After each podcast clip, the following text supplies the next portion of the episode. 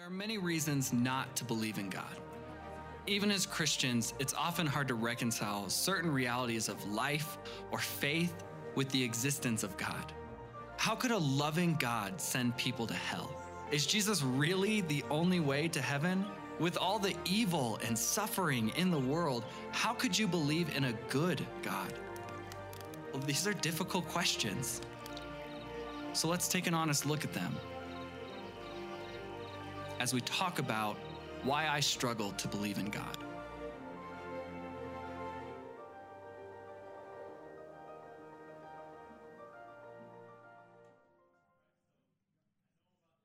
Heavy revelation on y'all today. A very heavy, very heavy revelation on y'all today. So, the Bible, it is the sacred text of the Christian faith. I know some of y'all are like, if that's what I came here for, I should have stayed home. but the Bible is what Christians believe to be the Word of God. And it is, but the thing about the Bible is that it's not merely one book. What it is instead is that it is a collection of books written by, or books or writings written by 40 different authors across the span of about 1,600 years on three different continents Africa, Europe, and Asia. But the thing about the Bible is that even though it's so many books, from Genesis to Revelation, there's a scarlet thread that goes throughout from Genesis to Revelation. It all contains one single narrative as one precept builds upon another. Now, the thing about the Bible is that it's often criticized from people outside the faith, and even some those inside the faith who struggle to believe it, is that it's something that is, is outdated. It's archaic. It's something that's antiquated. You know, it's just a relic to be left in the past. And for that reason, I struggle with it. Is the Bible inerrant? Is it infallible? Is it something I can trust for rule over my life?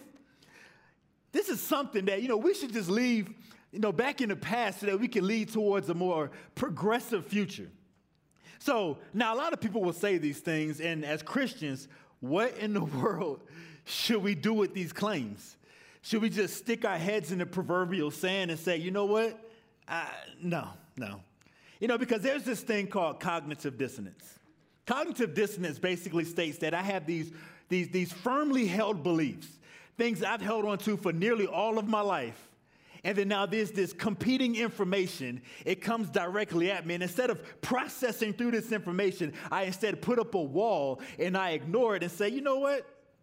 I don't need to worry about that. You know, because it's just, it's just, it's just something I shouldn't have to worry about because the Bible is true because it says that it is. So now we don't get to do that, y'all. As Christians, what we must do is process through these things and blast past that cognitive dissonance because we don't want to just stay there for the sake of maintaining comfort. So today we're going to be glossing over a few of those different topics that challenge the Bible as we're trying to see if this is something that God really gave us or if this is something that is merely man made. so, with all that being said, I gave you a bunch of information already. But my name is Fred Gallup. I'm one of the pastors here. And I just want to say it is so beautiful to be preaching in front of people again. Oh, what? So I preached a four part series not too long ago, and I was preaching to a camera, and everything was awkward. Listen, y'all, I am a raging extrovert, and I love feeding off the energy of people. So preaching to a camera, I mean, I felt so far out of my element, and I was just an awkward person. So I'm already awkward, period, but preaching to a camera. But anyway, so I just want to say, y'all, Y'all coming to this apologetic series. I just want to welcome y'all and say thank you so much for coming, whether you're joining us here in the auditorium or you're joining us for, uh, via screen somewhere. Thank you so much. Even if you don't believe the things that we believe, especially about the Bible that we're going to be talking about today, we just want to say thank God for allowing you to spend time with us. We value you and we treasure your input in all of this. So, for an overview, so, throughout the course of this series, even moving forward, we're going to be dealing with a number of what's called apologetic topics. So, apologetic, I'm going to be dropping a lot of big words on y'all today. So, anybody who's been in any one of my small groups, you know we say big words. So, uh, but I'm going to be qualifying them and breaking them down to make sure we walk away with a good understanding, at least a basic understanding. So, with that being said, apologetic is just a fancy word that simply means a reasoned defense of the faith. So, what apologetics do is that they can't save anybody because only Christ alone can do that. But what apologetics do is that it removes the barrier or barriers between the individual and the grace of God so the person can see God for who he actually is. So whether those uh, barriers are intellectual, moral, based on life circumstances, church hurt, apologetics addresses those and it helps us to be able to process through that. Now, but many of you don't even need apologetics because you have what I like to call simple faith. So, when I say simple faith, I do not mean that to be condescending, and I don't mean that as an insult. Basically, simple faith for you know people who have simple faith is God said it, I believe it, and it is so. So where my simple faith people at? Amen. Now I respect y'all for that because not everybody can just trust God the way that you do. So you're gonna have to bear with us. And that's why we're doing this apologetic series. So, like I said, that's not the case for everybody. And some of us need a little bit more convincing, and that's okay. That's okay. Because here's another bombshell revelation for you. Here's another bombshell God can handle your doubts. So now here's the thing about God. He's not sitting up in heaven whenever you have a doubt. He's like, oh my me. you know, we say, oh my God, I'm super corny. Y'all got three kids. I, am just corny. I gave up my cool so long ago. But God is not like, oh my me, this person's struggling with doubt. Whatever shall I do? That's not what God is doing. God is like, you know what, continue to search that. Come on. I got, listen, you coming through the front door now. I got so much more of the kingdom to show you. Use your doubts to honor God. I know that sounds absolutely crazy. So for this week, today, we're going to be talking about the Bible. Now, where are my people who went to Sunday school? Grew up on Sunday school. Now I'm about to test you. I'm about to test you real quick. So, Sunday school. Sunday school. I want you to, to finish this statement for me. Okay? The B I B L E. I stand alone the B I B L E. Give yourselves a round of applause because you paid attention. You paid attention. So, we're going to be talking about the, why the Bible is trustworthy. So, spoiler alert, we do believe the Bible is trustworthy. Obviously, we're a church who uses the Bible. So, we're going to be looking at why, and then why in the West, especially in the West, so many people are falling away from believing that the Bible is trustworthy. So, as we're getting to our main text for the scripture, uh, our main scripture for today, um, we're going to be utilizing the New Living Translation of the Bible. And I absolutely love this translation because I'm one of the people who are simple minded, and I believe that you should have a translation you can understand. Amen? Amen. Amen. Amen. So, main scripture, 2 Timothy chapter 2, I'm sorry, chapter 3, verses 16 through 17. Now, notice here in the scripture, it says, some scripture, right? Most scripture, right? All scripture is inspired by God and is useful to teach us what is true, to make us realize what is wrong in our lives. It corrects us when we are wrong and it teaches us to do what's right. God uses it, God uses it to prepare and equip his people for every good work. It's a lot that Paul is saying about the Bible. So, again, the big idea for today is we affirm the Bible as the Word of God. We affirm the Bible as the Word of God. So, context. So, anybody who knows me, who has sat in one of my groups, who's ever paid attention to me preaching, know I have this saying about context. So, what do I always say about context? Context determines meaning. Shout out to y'all over there in my Amen corner. So, because context determines meaning, without it, we are absolutely lost in the scriptures. Because here's a, here's a news flash. Anybody ever been outside the country? You know, you ever, you ever talk to people who speak a different language than you? Now, imagine being in a different culture 2,000 years ago. Context determines meaning. The Bible was not written to us, it was written for us. It was written to a group of people who existed back then, but we extract principles from it to guide our lives. So, this is why we have to dig into the context of this. So, basically, what's happening in this context is that Paul is writing to his young disciple named Timothy, who was a bishop in the church at this place called Ephesus, which was a part of the uh, uh, uh surrounding areas at that time. So, Timothy was a young dude, and then Paul was admonishing him. He was, he was encouraging him, saying, Listen, y'all, my time's almost up, but I'm passing the torch to you, my brother and things are getting increasingly wicked. People not believing the scriptures anymore. All these sorts of things are happening. People are going to become lovers of themselves rather than lovers of God. People are going to challenge the scriptures. And Timothy was living in a very godless area called Ephesus where they didn't even know anything about the scriptures. But Paul says this to Timothy He says, Listen, all of this scripture that you're reading, that I'm teaching you, this comes directly from God Himself.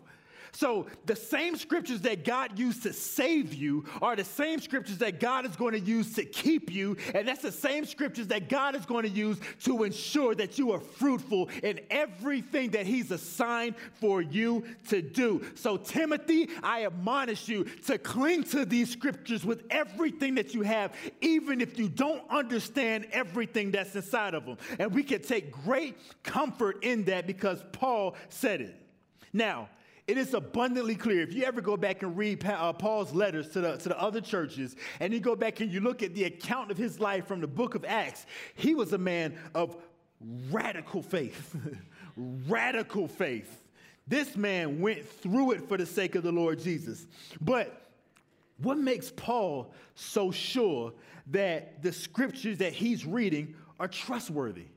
What makes us so sure of that? I mean, after all, he was a primitive Christian philosopher who lived during the early to mid Iron Age who had pre scientific thought.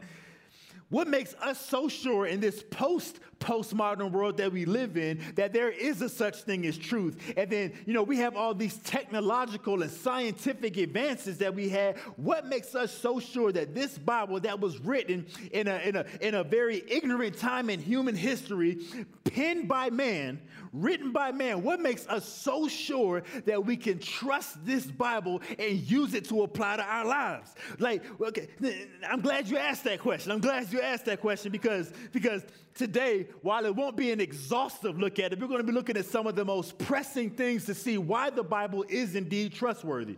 And I know I'm going to say something really, really weird here, really weird here. But there's this atheistic philosopher, his words can give us comfort. You're like, man, what in the world? You a church? Talking about atheists, about to quote an atheist? So there's this atheistic philosopher and astronomer by the name of Carl Sagan. And he proposed what we call today the Sagan standard. The Sagan standard. And that Sagan standard is this. He posits this. He says, extraordinary claims require extraordinary evidence. Extraordinary claims require ex- extraordinary evidence. So, what's the extraordinary claim that we're making?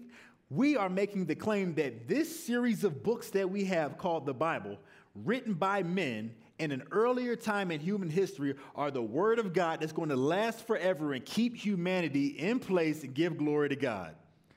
How in the world can we say that?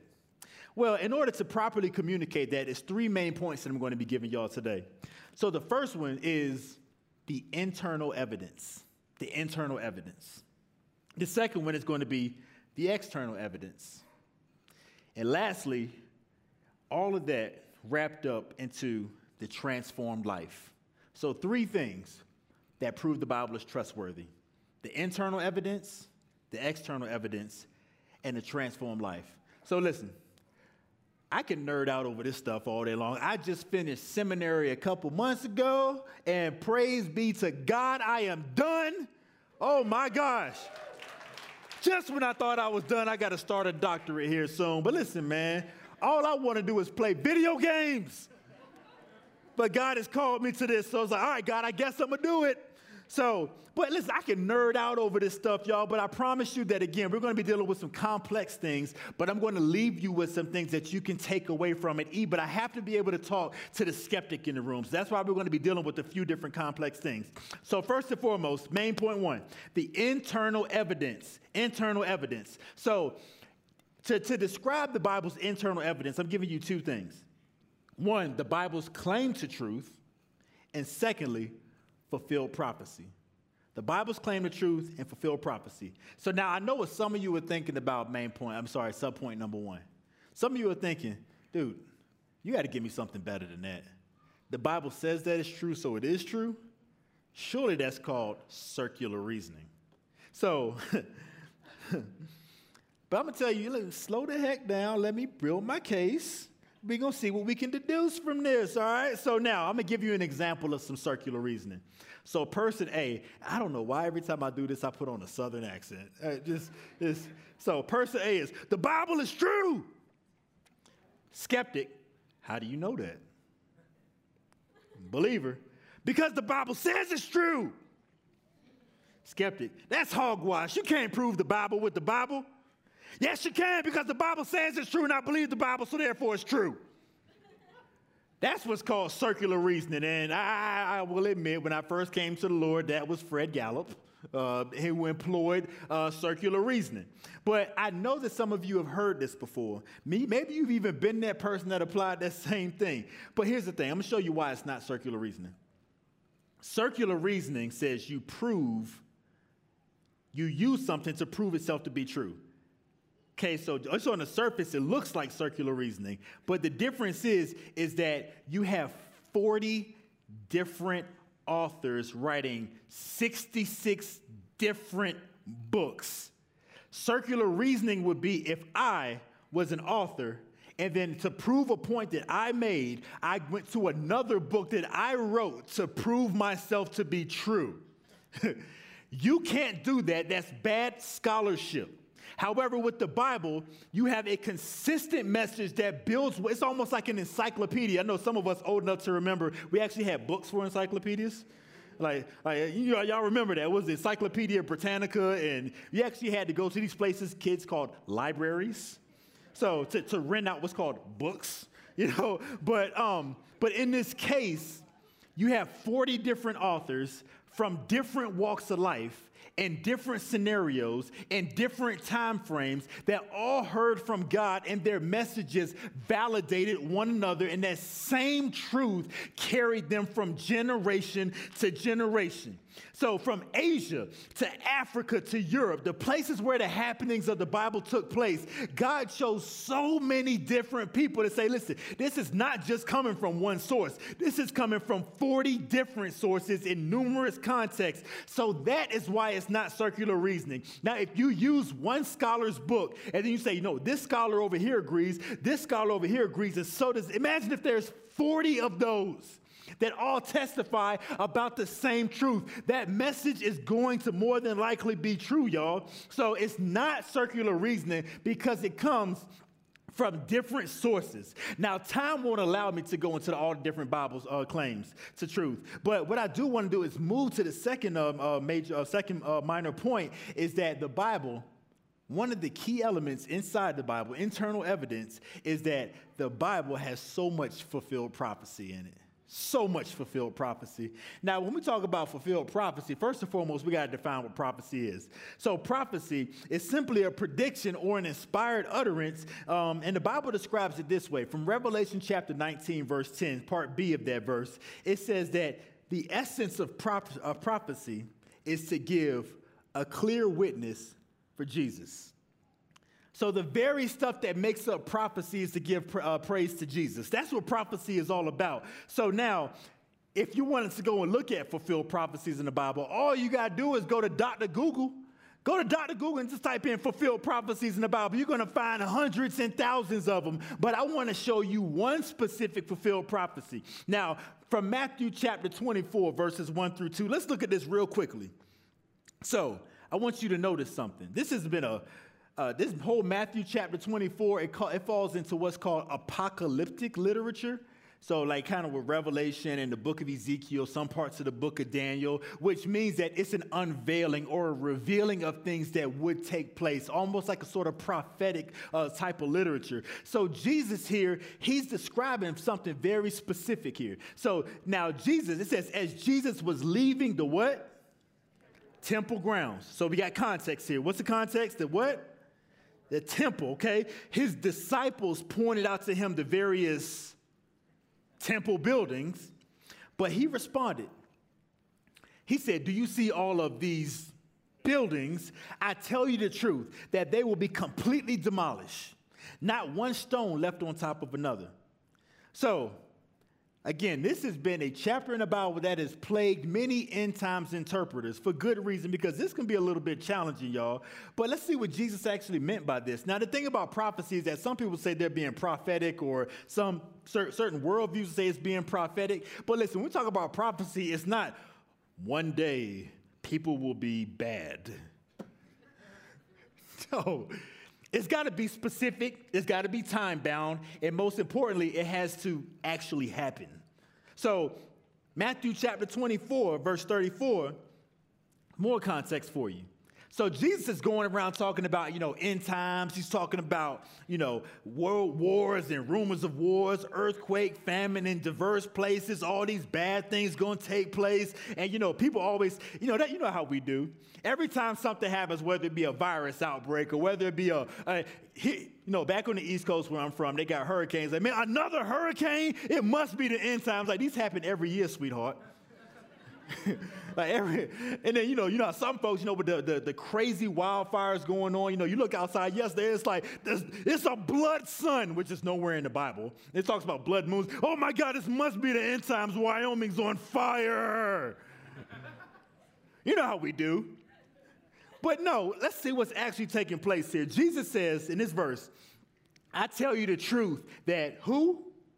This generation will by no means pass from the scene until all of these things take place. So he's talking about the wars, rumors of wars, famines, the earthquakes in diverse places. He's saying to his audience, y'all gonna see this. Y'all to see this. He's not prophesying necessarily something thousands of years into the future because he says, This generation, y'all who are listening to me, are going to see what's transpiring here. So now, what is this event that took place?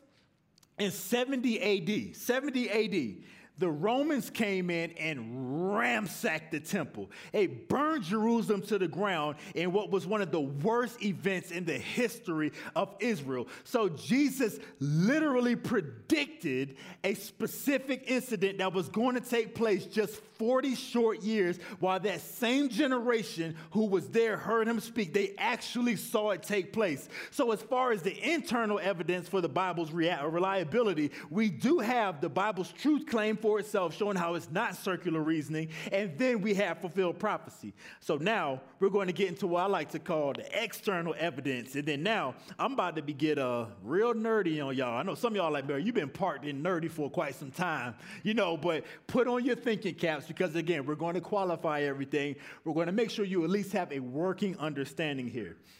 So now, it's often been posited that the Bible has been written by men. So therefore, it's untrustworthy. Y'all heard that before? Yeah, y'all heard that before. Oh, it was written by men, and men are fallible. Men are fallible. If it was written by, written by women, we know it was true.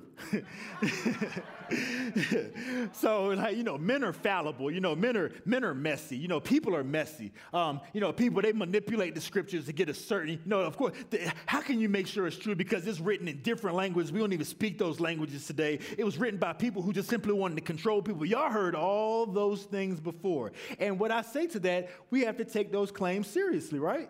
We have to. We have to take those claims seriously because people are positing them. But there's this thing called facts.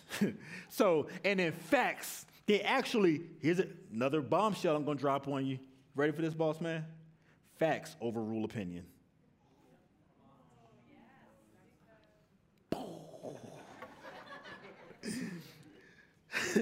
so I'm about to give you a little bit of a couple nuggets. So Bible's written up in between two major like sections of the Bible, the Old Testament and the New Testament. So we're going to talk about the Old Testament first. So the Old Testament, here's how we know the Old Testament is indeed true.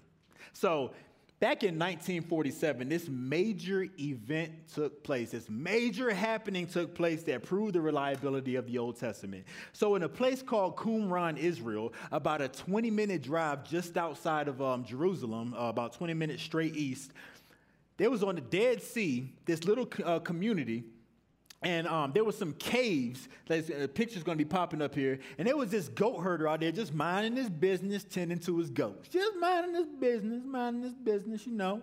Just out there, you know, tending to the goats and everything. And he uh, throws a rock into a cave and he hears this sound. So he says, you know what? Like any stupid male, we're going to go in and check it out. so, but praise God for his stupidity. so, I'm kidding, I'm kidding. But he goes in and he finds these large clay jars.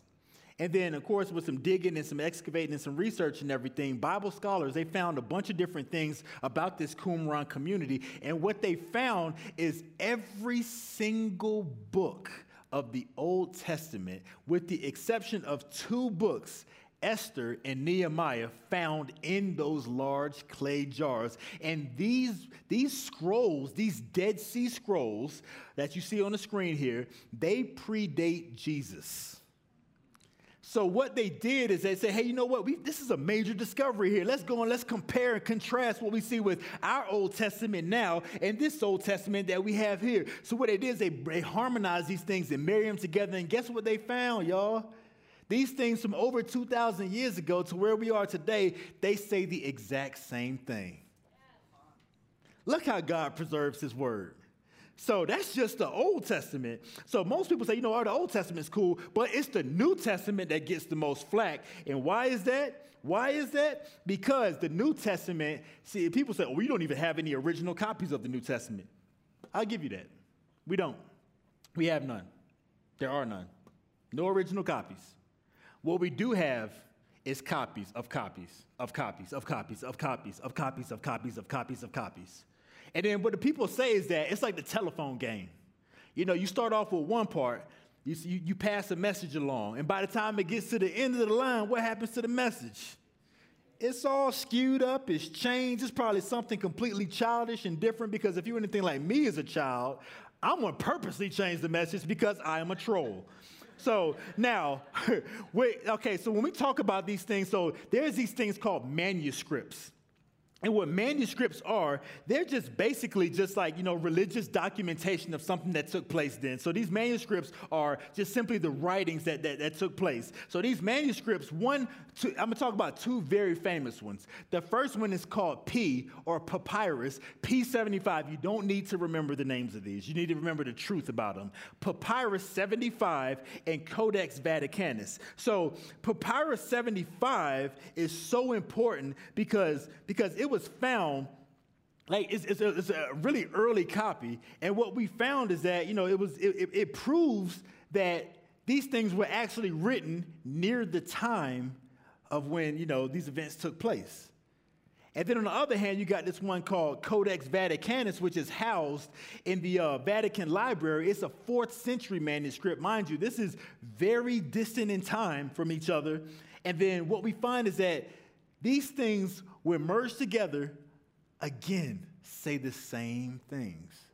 So here we have one string called P75 string another one called Codex Vaticanus, and all the ones in between and above. But these are two of the most famous ones. Again, copies of copies of copies of copies of copies of copies. And then what we found is that the text was almost the same no matter what the source was. So, why is all of this even important? Why do we even talk about this?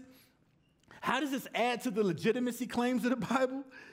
Well, historians tell us that the Bible is the most, if not one of the most reliable and credible documents in the history of humanity. The New Testament is perhaps the most widely attacked for reasons that we discussed. And the reason why is because if it's so many copies, surely there's going to be something wrong in those copies. But again, with these historians and these language experts, what they actually found is that they want a bunch of different copies because if there are a bunch of different copies and they all say the same thing, then what does that say about the text?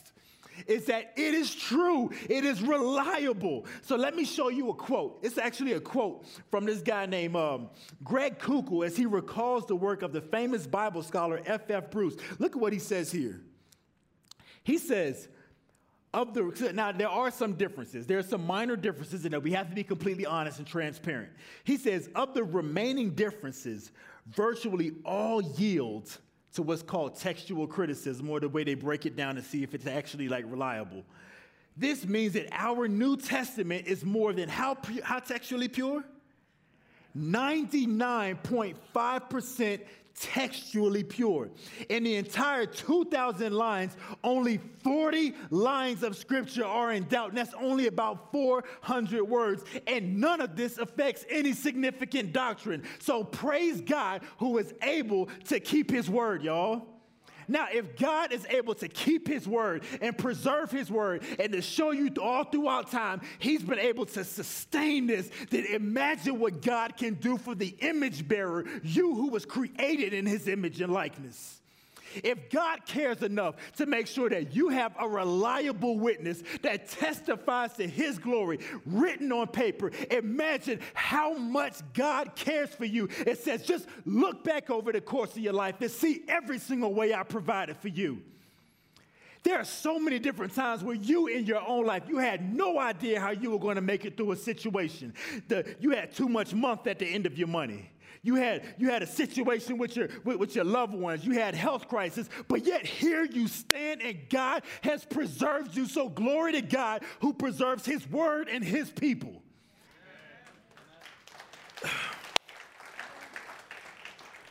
So, for comparison's sake, y'all, for comparison's sake, a well known ancient document known as the Iliad, some of you may remember that because a guy named Homer. Um, it's one of the most well known and, and, and, and, you know, it's widely accepted writings in ancient history. So the Iliad, it has 643 original language copies. The one that is the earliest was written or copied 500 years after the actual Iliad was written. 500 years. So let's compare this to the New Testament alone. So remember, the Iliad 643 different original language copies, 500 years being the earliest. The New Testament, I, New Testament says, God says, you know what? I see your 643. Now let me raise you 5,800. 5,800 original language manuscripts that all scholars unanimously and unequivocally agree that these things are indeed verifiable. Some scholars even recognize up to 25 thousand, y'all. So we compare 25,000, even 5,800 to 643. We've got a reliable New Testament. We have one. The New Testament has the greatest number of manuscripts written in antiquity. So now that is impressive and is a testimony to our God, y'all. He is able to preserve his word. Anybody who's ever been in the Air Force, you know, eh, I love what Paul says to Timothy. He says, you know, to endure, to endure like a good soldier. But you know what? Let me take and make an adjustment to that to, to endure like a good airman, baby. Woo, Air Force, aim high. Yeah, Air Force. You know, we see what the Army folks do. We're like, we're impressed and everything. but we're better. But anyway, so, um, but he's, from anybody who's been to the Middle East, they know that those sandstorms over there are something vicious. Those things are crazy. So God was able to preserve his word through all that the rains, the winds, fallible humankind. He was able to preserve that. God is surely to preserve you. Now, here's the thing with all that being said, the question is no longer whether or not the Bible's accurate. Because anybody who posits that is not, you have information to challenge them on that. Challenge them in love. Don't go arguing at them. So not, the question is not whether or not the Bible is accurate or not, but it's whether or not I allow it authority over my life. That's, that's, that's the take home point here. So we talked about the internal evidence and the external evidence, but now the greatest evidence for the Bible's veracity is indeed the transformed life. Let's look at the scripture. John chapter 6, verse 66 through 68. Jesus says this, or the Bible says this. It says, At this point, many of his, being Jesus' disciples, they turned away and they left him. Then Jesus turned to the 12 and he asked them, He says, he says Are you going to leave? But Simon Peter, he replied, Lord, to whom, where, where are we going to go? You have the words of eternal life. So do you see the faith that Peter had? So Peter's like, listen, Jesus, I have so many questions. And the good thing about the Bible is that the Bible never says to not question God. You will never find that in the Bible, ever, ever. But Peter says, listen, I don't have this all figured out. There are so many questions that I have for you, Lord. Let's even make this personal. Jesus, as I look through and I look through the Old Testament and I see the, the slaughter that you commanded, I see the fact that you're telling me that you're the only way to salvation, but there are so many people all over the world who have never heard of your name. Do they just die and go to hell? Lord, I, have been abused. I've been taken advantage of by people in church. I have church hurt. This doesn't make sense scientifically. How can miracles be true? How in the world did you create the world from everything? I mean, from nothing at all whatsoever. I have so many questions, Jesus. Jesus, I am broken from the way that I have been handled. But Peter says, Jesus, you, you have the words of eternal life. Jesus, like, everybody's turned away from me. Are you going to in turn do the same thing and follow the crowd? But Peter says, Listen, I know I'm feeble. I know I'm limited and I know I'm finite. And at no point on this side of glory will I ever have anything figured out. But God, I don't know what tomorrow holds, but I know who holds tomorrow. You have been too good to me, Lord. As I look back over the course of my life and everything that you brought me through, Lord, how in the world, despite these silly, God, these, these, these, these silly questions that I have, how in the world can I depart and walk away from you when you've been the only constant that has kept me through everything I've gone through in my life, Jesus? So, despite the fact that I've got so many questions, despite the fact that I don't know my left from my right, God, I know that you created both the left and the right. And that you have promised to keep me despite what my circumstance looks like. Lord, I trust you because you have promised to bring me to an expected end.